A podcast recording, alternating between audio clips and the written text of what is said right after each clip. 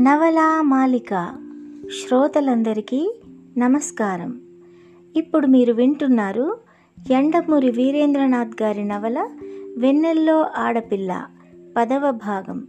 చదువుతున్నవారు శ్రీమతి అనురాధ.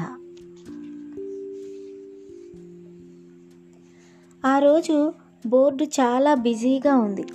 కారణం తెలియదు. కారణం లేకుండగానే ఒక్కో రోజు ఎందుకో పని ఎక్కువ అవుతూ ఉంటుంది. దానికి తోడు ఆ రోజు ఎలక్షన్ రిజల్ట్స్ వచ్చాయి. ఎంతోమంది ఆపరేటర్లు స్పెషల్ సర్వీస్ ఫోన్లలో బోర్డు మీద వ్రాయబడి ఉన్న ఎన్నికల వివరాల్ని విసుగు విరామం లేకుండా చెప్తూ ఉన్నారు వన్ సెవెంటీ సిక్స్లో. సులోచన ఆ రోజు లోకల్ అసిస్టెన్స్లో ఉంది. ఆమె మూడ్ ఆ రోజు ఎందుకో బాగాలేదు. పొద్దున్నుంచి చిరాగ్గానే ఉంది. ఎవరో ఫోన్ చేసి నెంబర్ ఇమ్మన్నారు. ప్రయత్నించి అది ఎంగేజ్డ్ రావడంతో నెంబర్ బిజీ సార్ అన్నది. కొంచెం సేపు అయ్యాక మళ్ళీ అదే నెంబర్ ఆమెకి ల్యాండ్ అయ్యింది. రెండవసారి ప్రయత్నం చేసి విఫలమై నెంబర్ ఫాల్టీ అనుకుంటాను సార్ అంటూ డాకెట్ ప్రిపేర్ చేయడానికి ఆయత్తం అవబోతూ ఉంటే అవతల నుంచి అనుకుంటానేమిటి? సరిగ్గా చెప్పలేవా? అని కటువుగా వినిపించింది.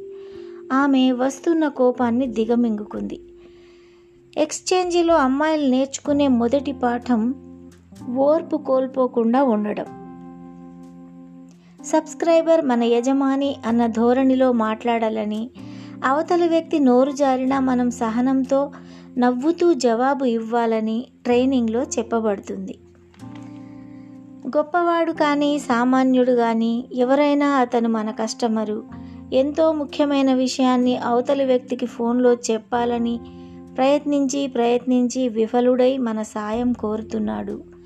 ఆ విషయం ఆనందం కావచ్చు విషాదం కావచ్చు కోపం విచారం నిస్పృహ ఆశ నిరాశ ఏదైనా కావచ్చు. ఇరిటేషన్ ఫ్రస్ట్రేషన్ కలిసిన డెస్పిరేషన్లతో మనకు జీతం ఇస్తున్న యజమాని ఉన్నప్పుడు మర్యాదగా చిరునవ్వు కలగలిపి జవాబు ఇవ్వటం మన విధి అని ఒక ఆపరేటరు గేయం కూడా వ్రాసుకుంది. సులోచన అదే ఓర్పుతో నెంబర్ ఫాల్టీయే సార్? రిపోర్ట్ చేస్తాను అన్నది. మరి ముందు ఎంగేజ్డ్ అని ఎందుకన్నావు? అప్పుడు ఎంగేజ్డ్ టోన్ వచ్చింది సార్. అందుకని రెండుసార్లు ఫోన్ చేయాలన్నమాట. పని పాట లేని వాళ్ళందరూ అక్కడ చేరేది పని చేయటానికేనా? సులోచన ఎర్రబడ్డ మొహంతో మర్యాదగా మాట్లాడండి అంది.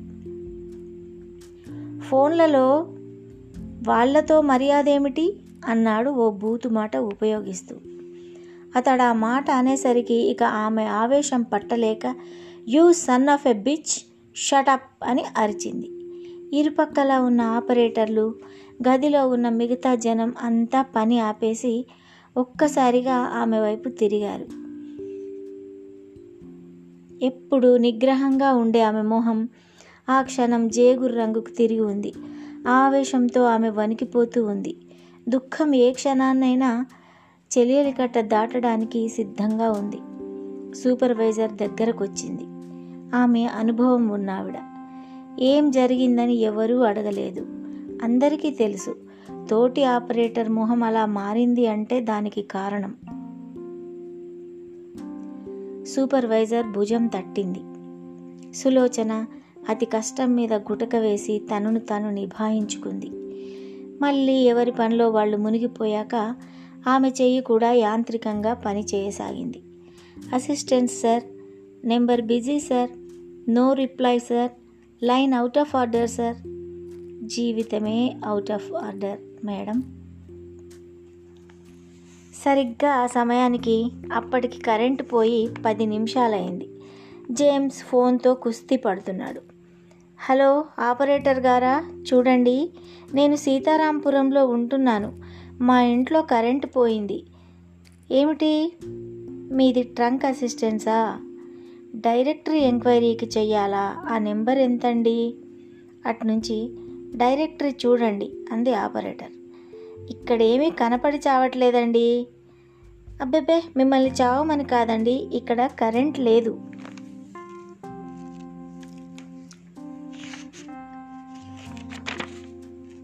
మీ మీద కంప్లైంట్ చేస్తాను. ఏమిటి చేసుకోమంటారా? నెంబర్ కూడా చెప్తారా?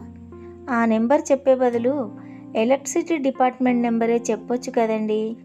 అటువైపు ఫోన్ కట్ అయింది జేమ్స్ డైరెక్టరీలో కంప్లైంట్స్ అని ఉన్న దాన్ని వెతికి పట్టుకుని వన్ నైన్ ఎయిట్కి చేశాడు.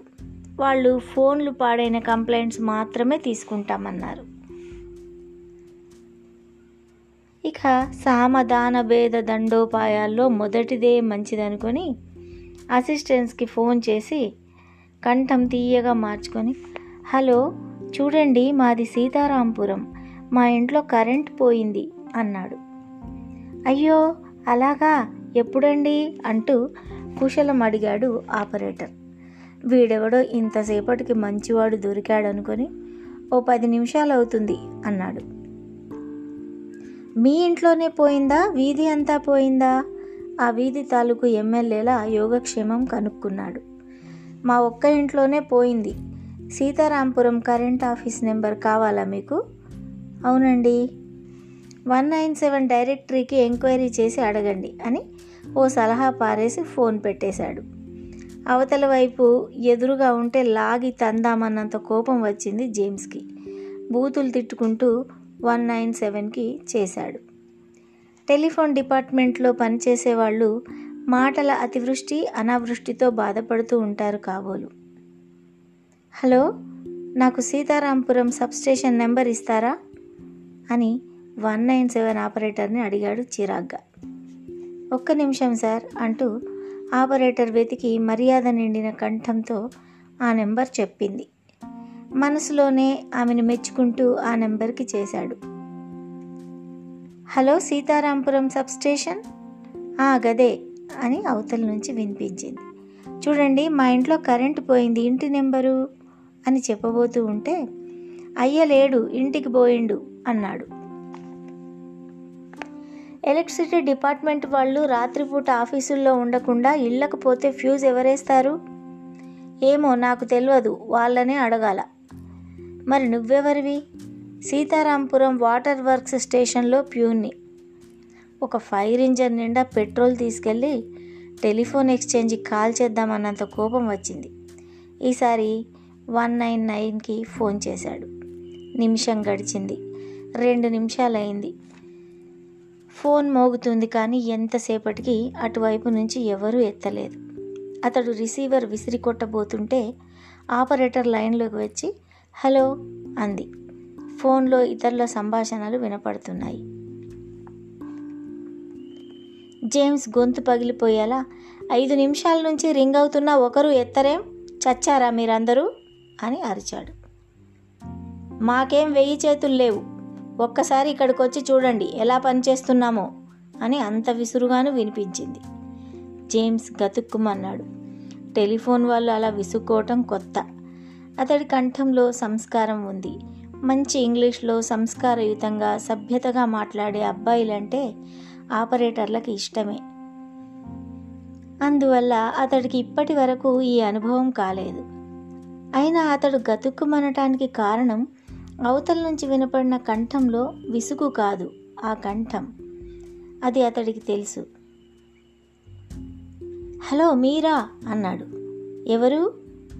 నేను మొన్న మీకు మాలిషియస్ కాల్ కోసం ఫోన్ అబ్జర్వేషన్లో ఎలా పెట్టాలి? అని అడిగి వివరాలు సంపాదించిన వాడిని సులోచన ఆశ్చర్యపోయి "ఆ, నేనే అప్పుడు మీకు ఆ వివరాలన్నీ చెప్పింది. అని ఎలా గుర్తుపట్టారు? అని అడిగింది. ఫ్రీక్వెన్సీని బట్టి కంఠం గుర్తుపట్టడం నాకు తెలుసు. చాలా గొప్ప ఆర్ట్ అది. Thank you. మీ పేరు?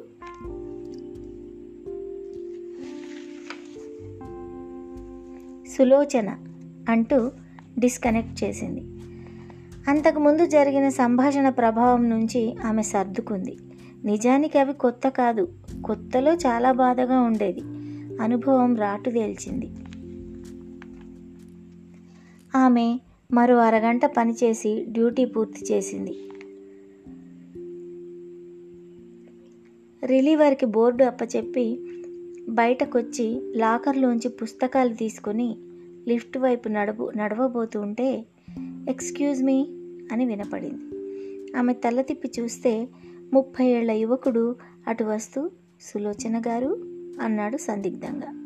నేనే గుడ్ ఈవినింగ్ నా పేరు జేమ్స్ రమ్మన్నారుగా? వచ్చేశాను. ఆమెకి అర్థం కాలేదు. అతడి వైపు అయోమయంగా చూసింది. మాకేం వెయ్యి చేతులు లేవు. ఒక్కసారి ఇక్కడికి వచ్చి చూడండి. ఎలా పనిచేస్తున్నామో? అన్నాడు ఆమె కంఠాన్ని అనుకరిస్తూ. ఆమెకి నవ్వు వచ్చింది మీరా? అన్నది. మీరా పక్కనే ఉండి నన్నంత దూరం రప్పించటంలో ఉద్దేశం ఏమిటి నేను ఎంత వేగంగా డ్రైవ్ చేసుకుంటూ వచ్చానో తెలుసా? అంత వేగంగా వచ్చినా మీరు కనపడలేదంటే ఇది కేవలం నన్ను ఫూల్ని చేయటానికే.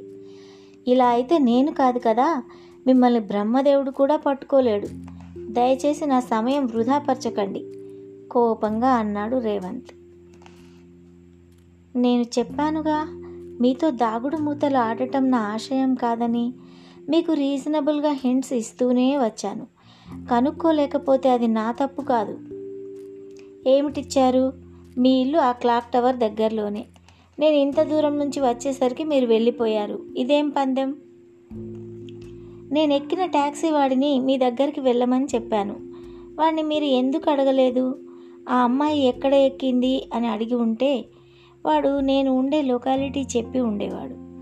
అంతకుముందే మా ఇంటి ఫోన్ నెంబర్ తాలూకు హింటి ఇచ్చి ఉన్నాను నేను. ఆ రెండు కలిపి అన్వయించుకుంటే మీకు నెంబర్ పూర్తిగా అర్థమై ఉండేది.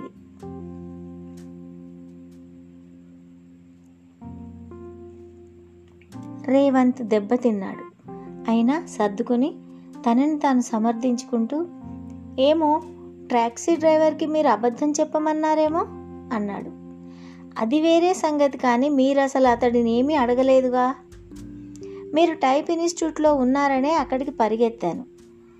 అది తొందరపాటు. ఒకవేళ టైప్ ఇన్స్టిట్యూట్లోనే నేను ఉండి ఉంటే అక్కడి నుంచి పారిపోనుగా. ముందు దొరికిన డ్రైవర్ని వదిలిపెట్టి టూ ఇన్ ది బుష్ కోసం అక్కడికి ఎందుకు వెళ్ళారు? డ్రైవర్ని అసలు మీరు ఒక్క ప్రశ్న కూడా అడిగే అవసరం లేదు. మీరు బయలుదేరే ముందు మిమ్మల్ని ఒక ప్రశ్న అడిగాను. జ్ఞాపకం ఉందా? అక్కడ వర్షం పడుతుందా అని. లేదన్నారు. మీరు పరిశీలనగా నేను వచ్చిన ట్యాక్సీని చూసి ఉంటే అది వర్షంలో తడిసి ఉండటం కనిపించి ఉండేది. ఆ చిన్న జల్లు ఈ లొకాలిటీలో ఎక్కడ పడిందో కనుక్కోవటం మీకు పెద్ద కష్టం కాకపోయి ఉండేది. దాంతో ఆ డ్రైవర్ నిజం చెప్తున్నాడో అబద్ధం చెబుతున్నాడో తెలుసుకోవడం సులభమయ్యేది. ఇలా ఆలోచించడం మానేసి అనవసరంగా టైప్ ఇన్స్టిట్యూట్లోకి పరిగెత్తారు. అతడు సిగ్గుపడుతున్నట్టుగా. నేను అంత లోతుగా ఆలోచించలేదు అన్నాడు నిజాయితీగా ఓటమి ఒప్పుకుంటూ. పోన్లేండి ఇంకా ఇరవై ఆరు రోజులు ఉన్నాయిగా. ఆఖరికి చివరి రోజు కనుక్కున్నా మీరు గెలిచినట్టే. చెప్పటం మర్చిపోయాను. మీ గురించి టైప్ ఇన్స్టిట్యూట్ యజమాని వర్ణించాడు. చిన్న నవ్వు. ఏమని? దేవకన్యకి తక్కువ లెవెల్లో లేదు ఆ వర్ణన. ఆమె కొంచెం సేపు మౌనం వహించి నెమ్మదైన కంఠంతో అన్నది. నేను మిమ్మల్ని డిసప్పాయింట్ చెయ్యనని అనుకుంటున్నాను రేవంత్ బాబు. నాకు మిమ్మల్ని వెంటనే చూడాలని ఉంది. ఇంకా ఇరవై ఆరు రోజులు ఆగాలి. ఈ లోపులో మీరు కనుక్కుంటే సరే సరే అన్నట్టు మర్చిపోయాను. మీకు ఉత్తరాలు రాస్తానన్నాగా?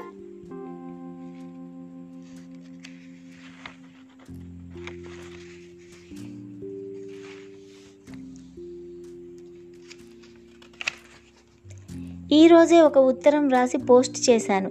వారానికి ఒక ఉత్తరం చొప్పున ఇంకా మూడు ఉత్తరాలు. ఈ లోపులో నేను కనుక్కోలేకపోతే? కనుక్కోగలరనే ఆశిద్దాం. రేవంత్ పట్టుదలగా నాకున్న తెలివితేటలన్నీ ఉపయోగించి మిమ్మల్ని కనుక్కుంటాను. ఓడిపోతే అది వేరే సంగతి అన్నాడు. ఆమె నవ్వింది. ఈ ప్రపంచంలో తెలివితేటలున్న వాళ్ళు చాలామంది ఉన్నారు. కానీ తెలివితేటలతో పాటు సమయస్ఫూర్తి తార్కిక జ్ఞానం ఉన్నవాళ్ళు చాలా తక్కువ. అమ్మాయిలు కోరుకునేది ఆ రెండవది ఉన్న బాయ్ ఫ్రెండ్స్ని. తలతిక్కగా ఆలోచించే అబ్బాయిలంటే అమ్మాయిలకు ఎంతో ఇష్టం. ఈ విషయం చాలామంది అబ్బాయిలకు తెలియదు. నాకు అర్థం కాలేదు అన్నాడు రేవంత్. ఉదాహరణకి ఒక ఇంటి కప్పు మీద పది కాకులు కూర్చుని ఉన్నాయి. ఒకడు తుపాకీ పేల్చి ఒకదాన్ని చంపాడు. ఎన్ని కాకులుంటాయి కప్పు మీద? ఏమీ ఉండవు ఎగిరిపోతాయి అన్నాడు రేవంత్ చప్పున. అది మామూలు వాళ్ళు చెప్పేది. ఒకటి ఉంటుంది చచ్చిపడిన కాకి. అది కొద్దిగా తెలివైన వాడు చెప్పేది. తొమ్మిది ఉంటాయి తుపాకీ దూరం నుంచి కాల్చి ఆ శబ్దం మిగతా వాటికి వినబడకపోతే. అది అతి తెలివి ఉన్నవాడు చెప్పేది. రేవంత్ రోషంతో ఇంకేమిటి ఆన్సరు? అని అడిగాడు. ప్రశ్నకి సమాధానం చెప్పే ముందు కొంచెం తార్కికంగా ఆలోచిస్తే మీకు విషయం బోధపడుతుంది. ప్రశ్న కాకులు ఎన్ని మిగిలి ఉంటాయి అని కాదు కప్పు మీద ఎన్ని ఉంటాయి అని. అంటే మనం తిరిగి అడగాలి కప్పు వాలుగా ఉందా లేక ఫ్లాట్గా ఉందా అని. ఇంటి కప్పు ఫ్లాట్గా ఉన్న పక్షంలో తుక తుపాకీ దూరం నుంచి కాల్చి ఉంటే పది కాకులు చచ్చిన కాకితో సహా కప్పు మీదే ఉండే వీలుంది. తెలివైన కుర్రవాడు తన ఆలోచనలలో ఏ విధమైన లొసుగు ఉంచుకోడు. రేవంత్ మీరు ఈ పంథాలో ఆలోచిస్తే నెల రోజులు అక్కర్లేదు. పది రోజుల్లో నన్ను కనుక్కుంటారు. రేవంత్ అప్రతిభుడయ్యాడు. మీరేం చదువుకున్నారు? నవ్వింది. ఏం చదువుకున్నాను అనుకున్నారు ముందు లెక్కలు అనుకున్నాను తర్వాత ఇంగ్లీష్ అనుకున్నాను ఇప్పుడేమో లాజిక్ అనుకుంటున్నాను. ఇవేవి ఇవేవీ కావు. మీరు యూనివర్సిటీకి ఫోన్ చేసి కనుక్కోనంటే చెప్తా. కనుక్కొని చెప్పండి. ఫిలాసఫీ మీరు చెప్పిన ఆ సబ్జెక్ట్స్ అన్నీ అందులో నుంచి వచ్చినవే. నిజమే అనుకున్నాడు. మరి నేను పెట్టేస్తున్నాను రేపు మీకు ఉత్తరం అందుతుంది. బాయ్. ఒక్క నిమిషం. కంగారుగా అన్నాడు. మీ నెంబర్ గురించి ఇంకో హింట్ ఏదైనా ఇవ్వండి ప్లీజ్. A number? మా ఇంటి నెంబరా? మీరు ఐ ఎయిట్ నథింగ్ అన్నారే దాని గురించి. ఆ నెంబర్. సరే అయితే వ్రాసుకోకుండా వినండి అని చెప్పసాగింది. ఐదు అంకెల సంఖ్య. మొత్తం అంకెలన్నీ కలిపితే పంతొమ్మిది. మొదటి అంకెకి రెండవది ఎనిమిది రెట్లు ఎక్కువ. చివరి మూడు అంకెలు ఒకదాన్నొకటి గుణిస్తే ఇరవై నాలుగు కానీ సున్నా కానీ వస్తుంది. నాలుగో అంకె మూడో అంకె కలిపి ఐదు అంకెలలోంచి తీసేస్తే రెండు అని ఫోన్ డిస్కనెక్ట్ చేసింది. ఇప్పటి వరకు మీరు విన్నారు ఎండమూరి వీరేంద్రనాథ్ గారి నవల వెన్నెల్లో ఆడపిల్ల పదవ భాగం. చదివినవారు శ్రీమతి అనురాధ.